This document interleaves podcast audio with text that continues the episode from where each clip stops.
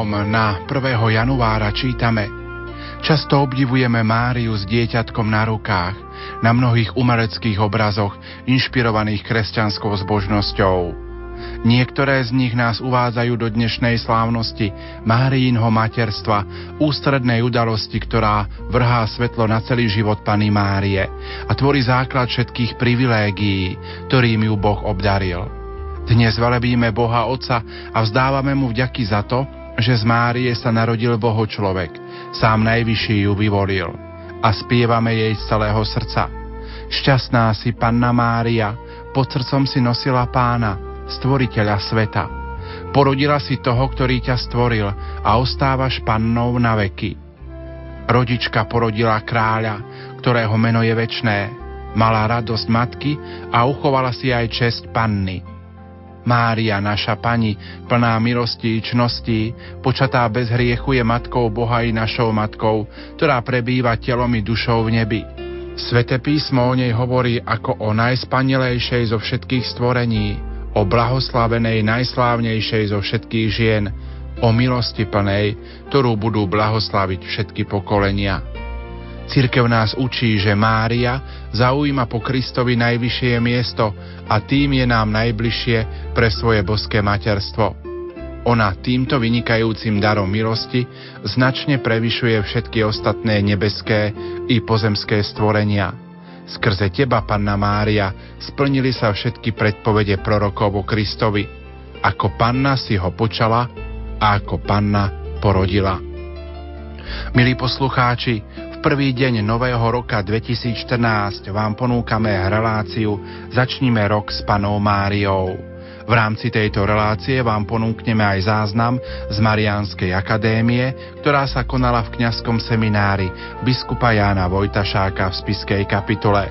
Svoju prednášku predniesol morálny teológ Martin Koleják. Ničím nerušené počúvanie vám zo štúdia Rádia Lumen Prajú. Peter Ondrejka a Pavol Jurčaga.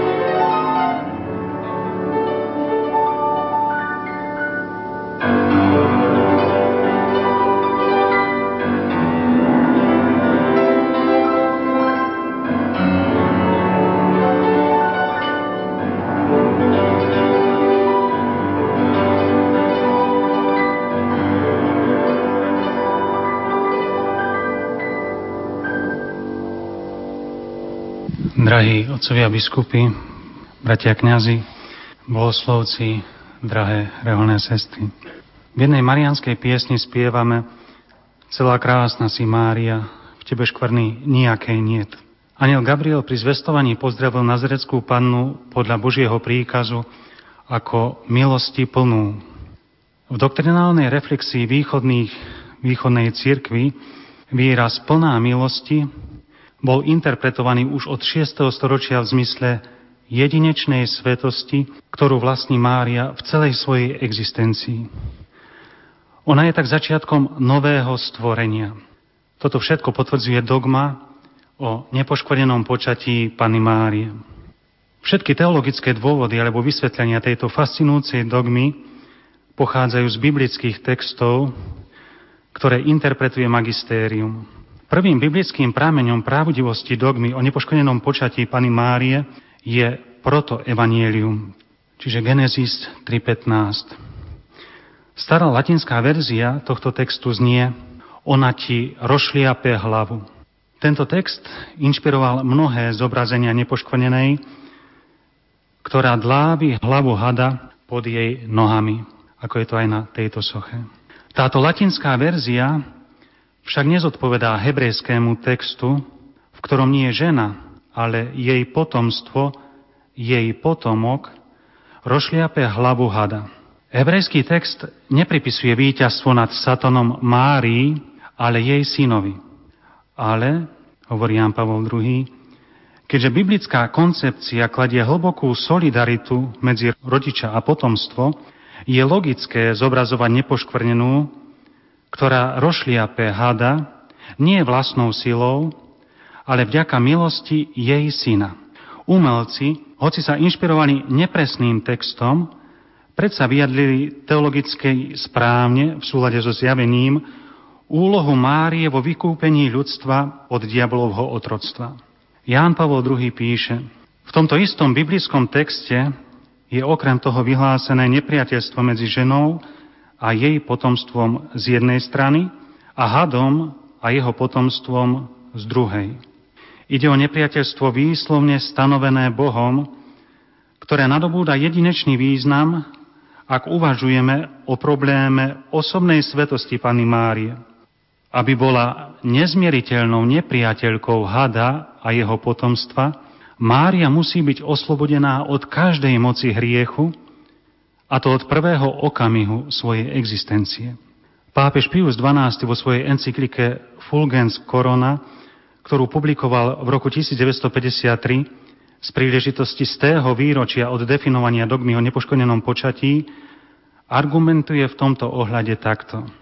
Ak by bola v determinovanom okamihu preblahoslavená Pana Mária zbavená Božej milosti, pretože by bola poškvrnená pri svojom počatí škvrnou dedičného hriechu, medzi ňou a hadom by viac nebolo, aspoň počas tohto časového obdobia, hoď ako by bolo krátke, to väčšné nepriateľstvo, o ktorom hovorí prvotná tradícia až do slávnostného definovania nepoškveného počatia, ale skôr isté zotročenie. Ak by Pana Mária nebola počatá nepoškvrnená, bola by podrobená hadovi, hoci na krátky čas. No Boh stanovil, že toto nesmie byť z dôvodu nepriateľstva medzi ženou a jej potomstvom z jednej strany a hadom a jeho potomstvom z druhej. Ján Pavol II píše, absolútne nepriateľstvo stanovené medzi Bohom a ženou a diablom vyžaduje teda u Márie nepoškvenené počatie, čiže úplnú absenciu hriechu už od počiatku jej života. Márin syn priniesol definitívne víťazstvo nad Satanom a dopredu dal účasť na ňom svojej matke tým, že ju uchránil od hriechu. Následkom toho jej syn dal moc odporovať diablovi, uskutočniac tak v tajomstve nepoškodeného počatia najpozoruhodnejší účinok jeho vykupiteľského diela.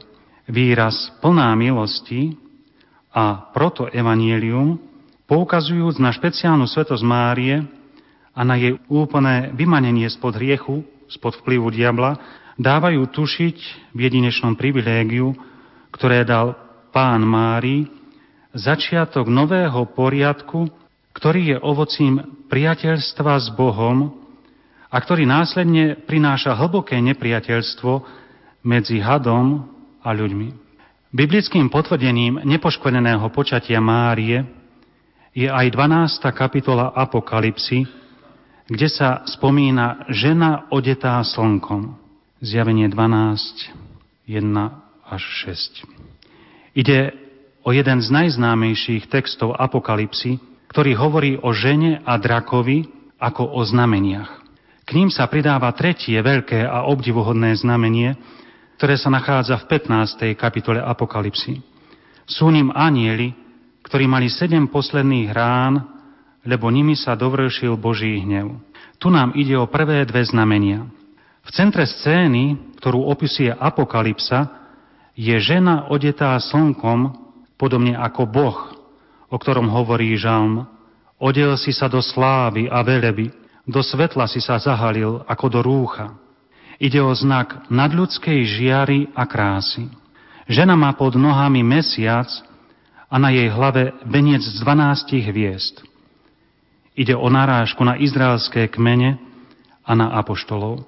Pred tak veľkolepým obrazom sa môžeme pýtať slovami knihy Pieseň piesní, ktože je tá, čo vychádza z ťa zornica, krásna ako mesiac, jasná ako slnko. Čitatelia Apokalipsy dávali počas storočí mnohé odpovedie.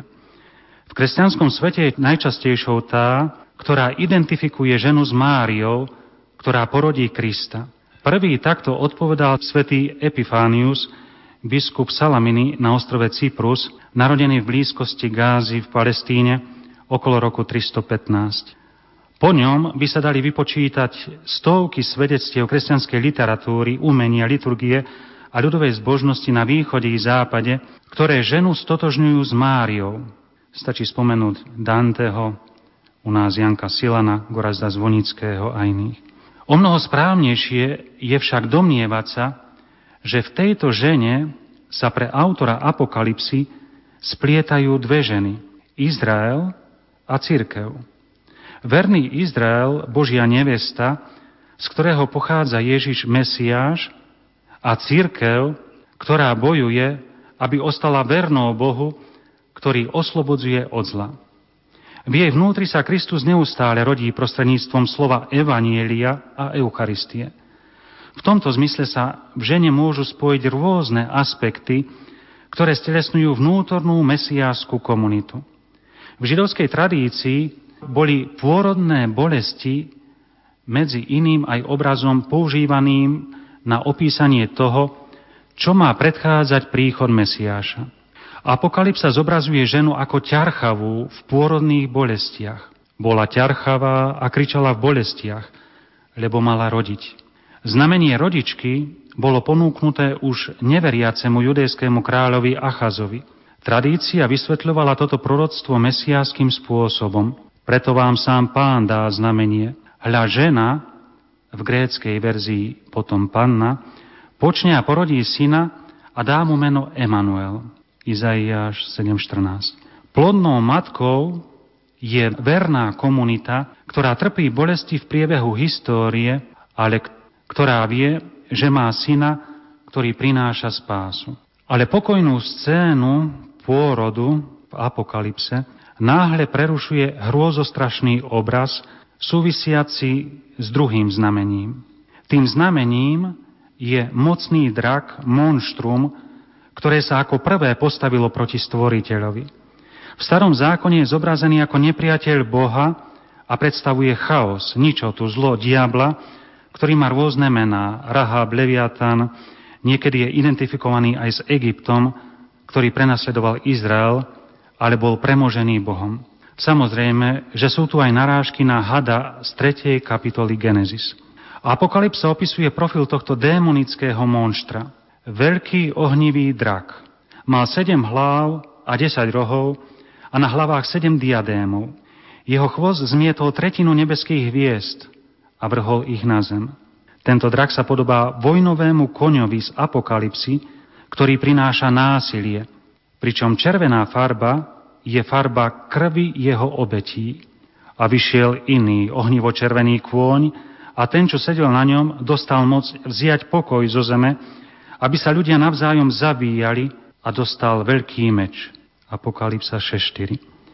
Ohnivý drak má sedem hlav, symbol nesmiernej moci, desať rohov, symbol neprimožiteľnej sily a sedem kráľovských korún s diadémami, čo predstavuje násilnú brutálnosť zla, ktorú v sebe často ukrývajú veľké mocnosti. Niektoré črty draka sú prítomné aj v knihy proroka Daniela, keď sú opisované impéria, ktoré počas storočí vládnu pomocou vrážd a útlaku. A svätý Ján tu má možno na mysli rímske impérium. V knihe proroka Daniela čítame Potom som videl v nočných videniach štvrté zviera, hrozné, strašné a nadmieru mocné.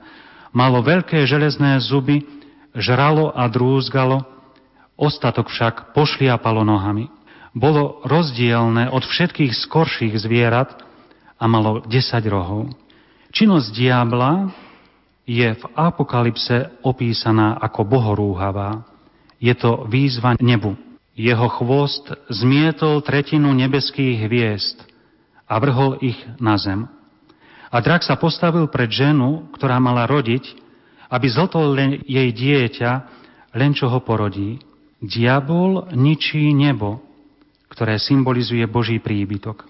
Kniha proroka Daniela hovorí, i narástol až po nebeské vojsko. Zhodil na zem z vojska, z hviezd a pošliapal ich. A zda je to narážka na veriacich, ktorých Satan vytrhol svojou lstivosťou zo spoločenstva s Bohom. Iní si myslia, že ide o apostázu vzbúrených anielov, keďže hviezdy sú často symbolov anielov.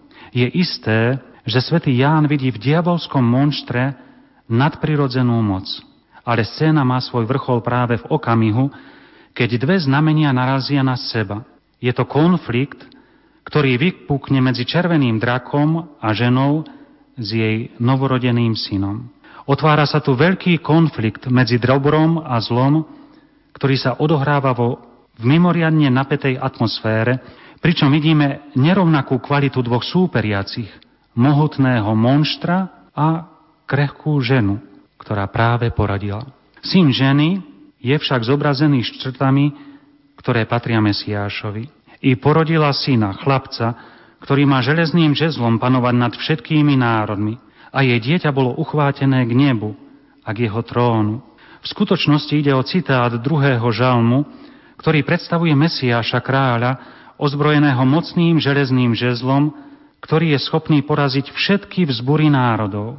Žalm znie, prečo sa búria pohania, prečo národy snujú plány daromné, povstávajú pozemskí králi a vladári sa spolčujú proti pánovi a proti jeho pomázanému. Rozbíme ich okovy a tak ďalej.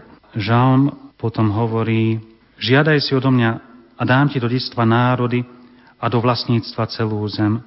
Budeš nad nimi panovať žezlom železným a rozbiješ ich, jak hrnce hlinené. A teraz, králi, pochopte, dajte si povedať pozemskí vládári, v bázni slúžte pánovi a skvením sa mu klaňajte.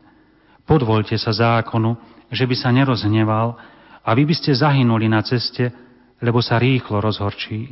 Šťastní sú všetci, čo sa spoliehajú na neho. Apokalypsa ide okamžite ďaleko za pôrod, a vedie nás k poslednému určeniu tohto syna, čiže k zmrtvých vstaniu a vystúpeniu do neba. André Fulet správne poznamenal, Mesiášovo narodenie opísané na tejto stránke nie je priamo to v Betleheme, skôr to z veľkonočného rána. Pôrodné bolesti teda zodpovedajú tým na Kalvárii. Veľkonočné pozadie umožňuje vidieť tento boj v inom svetle, a s neočakávaným výsledkom tohto zápasu medzi drakom a ženou. V tomto svetle sa ešte raz môžeme vrátiť k žene, ktorá je charakterizovaná svojim materstvom, ktorá bola ťarchavá a kričala v bolestiach, lebo mala rodiť. Ján Pavol II tu dodáva, táto poznámka odkazuje na Ježišovu matku pod krížom, kde s prebodnutou dušou sa zúčastňuje na pôrodných bolestiach z rodu komunity apoštolov. Napriek svojmu utrpeniu je odetá slnkom, čiže nesie odblesk božského jasu a ukazuje sa ako veľkolepé znamenie snúbeneckého vzťahu Boha so svojim ľudom. Tieto obrazy, hoci priamo nepoukazujú na privilégia nepoškvrneného počatia, je možné interpretovať ako výraz láskavej starostlivosti Otca ktorý zahrňuje Máriu Kristovou milosťou a jasom Ducha Svetého. Apokalypsa nakoniec zvlášť vyzýva spoznať cirkevný rozmer Márínej osobnosti. Žena odetá slnkom reprezentuje svetosť církvy, ktorá sa plne realizuje v Svetej Pane Márii v sile jedinečnej milosti. Pozornosť apokalipsy sa nakoniec sústreďuje na matku Mesiáša. Žena potom utiekla na púšť, kde jej Boh pripravil miesto, aby ju tam živil 1260 dní. V Biblii je púšť mimoriadne spojená s východom izraelského národa z Egypta. Je vnímaná nielen ako miesto pokušenia a hriechu, ale aj v horizonte dôvery medzi Bohom a Izraelom. Komunita veriacich, stelesnená ženou, musí zopakovať cestu oslobodenia prechodom cez púšť. Tam však nie je ponechaná smrti a samote. Ako pán chránil Izrael pred nepriateľmi, hladom a smedom, tak aj teraz Boh bude ochraňovať Boží ľud. Ako bol Izrael sítený mannou, tak aj komunita veriacich na svojej pozemskej ceste je podporovaná Božím pokrmom. Azda tu svätý Ján naráža na Eucharistiu. Ako Izrael ostal iba 40 rokov na púšti, tak aj žena bude skúšaná ohraničený čas 1260 dní, čiže 42 mesiacov, 3,5 roka. Úvaha nad touto časťou apokalipsy, alebo túto úvahu môžeme ukončiť slovami Jána Pavla II. Súčasná exegéza sa zhoduje v tom, že vidí v tejto žene spoločenstvo Božieho ľudu, ktorý v bolestiach rodí z mŕtvych stalého Mesiáša. Ale vedľa kolektívnej interpretácie text ponúka aj individuálnu interpretáciu v tvrdení i porodila syna, chlapca, ktorý má železným žezlom panovať nad všetkými národmi. Pripúšťa sa tak, s odvolaním sa na pôrod, istá identifikácia ženy odetej slnkom s Máriou, ženou, ktorá priviedla na svet Mesiáša. Žena komunita je opísaná v skutočnosti s podobou ženy Ježišovej matky. Zdá sa, že biblickým tvrdeniam, na ktoré sa odvoláva tradícia a magistérium, aby upevnili náuku o nepoškodenom počatí, odporujú biblické texty, ktoré potvrdzujú univerzálnosť hriechu. Starý zákon hovorí o hriešnej nákaze, ktorá napadá každého, kto sa narodí zo ženy. V Novom zákone Pavol vyhlasuje, že následkom Adamovej viny všetci zrešili a že previnenie jedného prinieslo odsúdenie všetkým ľuďom. Teda, ako pripomína katechizmus katolíckej cirkvi, prvotný hriech zasahuje ľudskú prírodzenosť, ktorá sa tak nachádza v padlom stave. Hriech sa preto prenáša na celé ľudstvo rozmnožovaním, to je prenášaním ľudskej prirodzenosti pozbavenej prvotnej svetosti a spravodlivosti. V tomto univerzálnom zákone však apoštol Pavol pripúšťa výnimku. Krista, ktorý nepoznal hriech, za nás urobil hriechom, aby sme sa v ňom stali Božou spravodlivosťou. A tak sa mohla rozmnožiť milosť, kde sa rozmnožil hriech. Tieto tvrdenia vedú nevyhnutne k záveru, že Mária je zahrnutá medzi hriešne ľudstvo. Paralela ustanovená Pavlom medzi Adamom a Kristom je však doplnená paralelou medzi Evou a Máriou. Nevedie nevyhnutne k tomu, že Mária je zahrnutá. Tak ako bola významná úloha žena v dráme hriechu, tak aj rovnako významná úloha ženy je vo vykúpení ľudstva. Svetý Irenej predstavuje Máriu ako novú ženu, ktorá svojou vierou a poslušnosťou vyvážila neveru a neposlušnosť Evy. To je úloha Pany Márie v dejinách cirkvi. Teraz zjavenia. V roku 1830 sa Pana Mária zjavila Kataríne Labure z rehole cer kresťanskej lásky svätého Vicenta a zverila jej túto modlitbu. O Mária, bez poškodným detičného riechu počatá, oroduj za nás, ktorí sa k Tebe utiekame. Text modlitby predpovedal vyhlásenie dogmy o nepoškodenom počatí. Tento text je z roku 1830 a dogma bola vyhlásená v roku 1854. Zároveň jej pana Mária kázala dať urobiť medailón nepoškvrnenej. A ten je známy ako zázračný medailón pre množstvo duchovných a hmotných milostí získaných na príhovor Pany Márie. Potom sú významné aj zjavenia v Lasalete 1846, kde Pana Mária zdôrazňuje tri veci. Nebrať Božie meno nadarmo, zúčastňovať sa na svetých homšiach nedelu a počas sviatkov, zachovávať zdržanlivosť a pôst v stanovených dňoch. Potom Lurdy, ktoré potvrdzujú túto dogmu. Tam zasa Panna Mária vyzýva ku kajúcnosti v práve v čase, keď ateizmus a racionalizmus sa stávali dominantnými ideológiami v celej Európe. A potom tu prichádza Fatima, kde Pana Mária žiada zasvetenie nepoškvrnenému srdcu a slúbila, že na konci jej nepoškvrnené srdce zvíťazí. Pápež Pius XII v roku 1942 počas rozhlasového prenosu zasvetil celý svet nepoškvrnenému srdcu Pany Márie. Potom sa žiadalo zasvetenie Ruska Pany Márie. Rímsky exorcista Páter Amor hovorí, pre zlého ducha je Mária nepremožiteľná. Ja sám som viackrát pri exorcizmoch sa pýtal diabla, prečo má taký veľký strach z Pany Márie. A on mi na to odpovedal takto. Pretože ma vždy premôže. Ona totiž nikdy nemala vôbec nič spoločné ani s tým najmenším hriechom.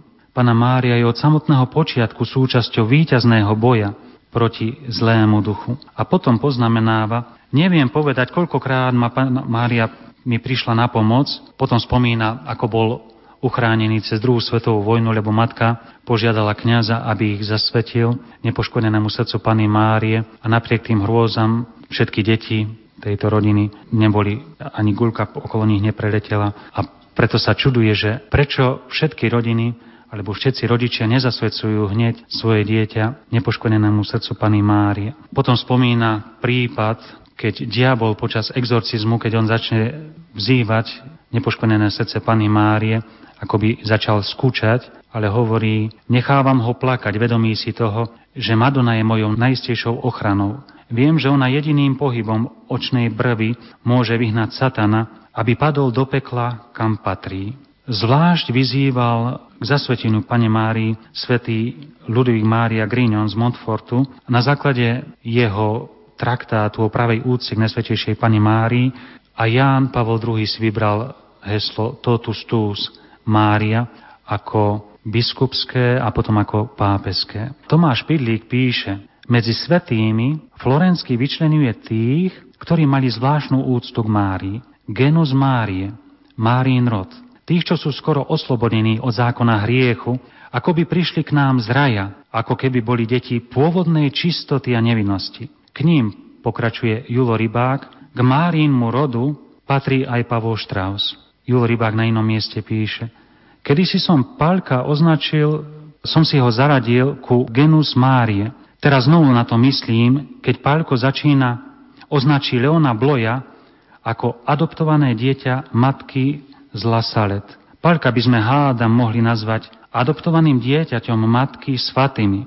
Sám Strauss si 8.12. v roku 1984 napísal Imakuláta. Pred 40 rokmi sme sa duchovne zasnúbili s manželkou budúcou a potom hovorí o tom, ako ich Pana Mária sprevádzala spomína veľmi často na Fatimu a na Lasalet, voľa kde píše, varovné signály z Lasalet a z Fatimy sa neujali v rokovacích sieňach zdanlivo spojených národov.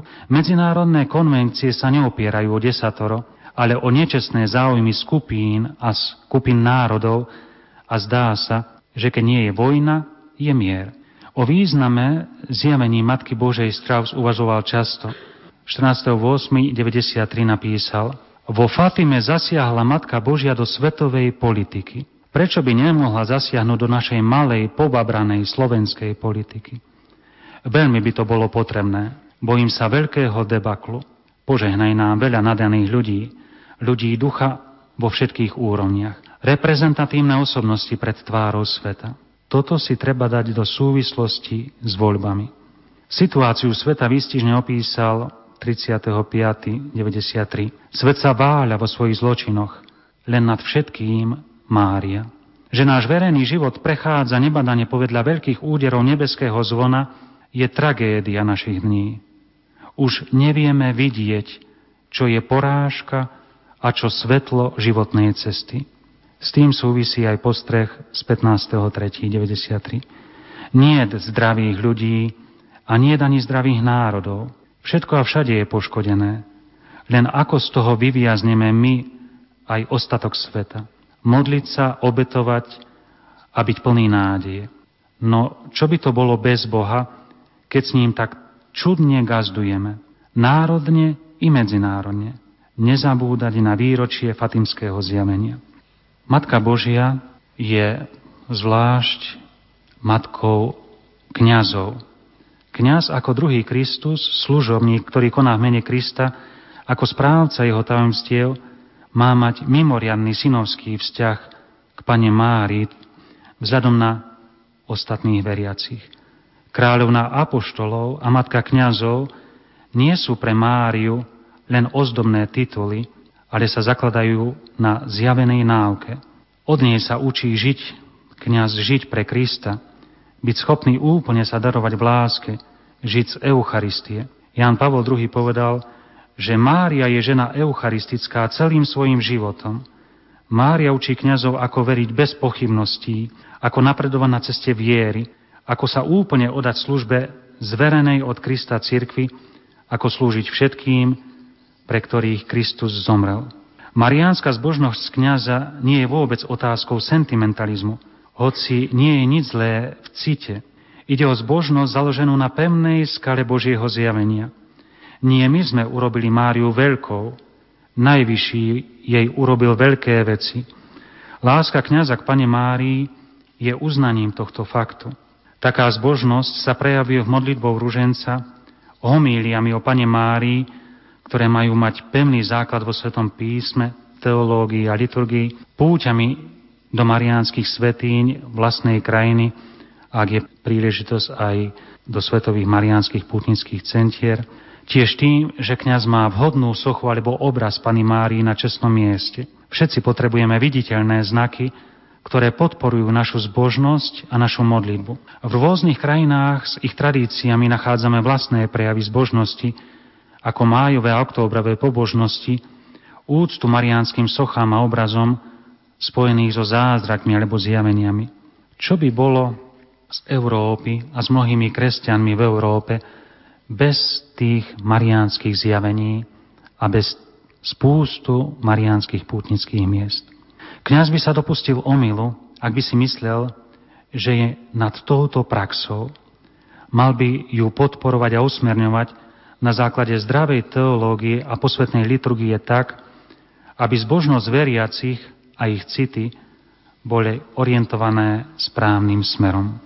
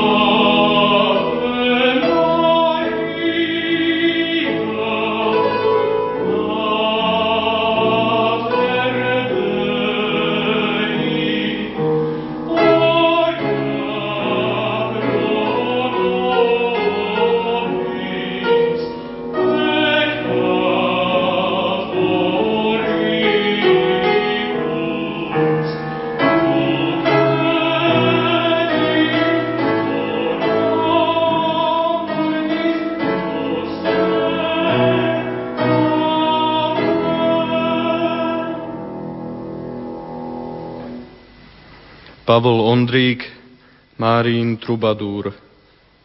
Márín Trubadúr zastal na pokraji sveta, stál na podstene, zastal pod oknami neba sfér.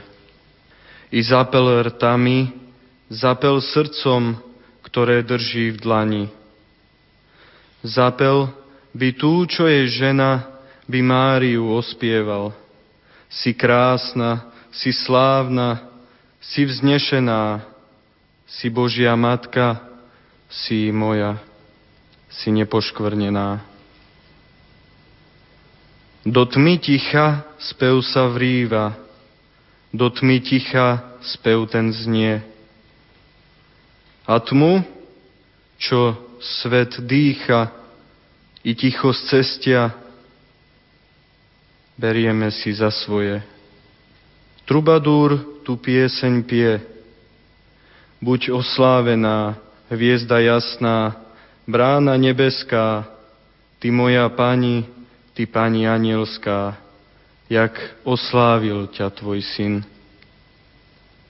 Sliadni na mňa, na v svete blázna, ručníkom mi lásky kyň. Svet nech, nech si spí a ja vyzerám v ňom jak opitý. Trubadúra trúbou som, už nie spevom, a výkrikom mŕtve ticho ruším.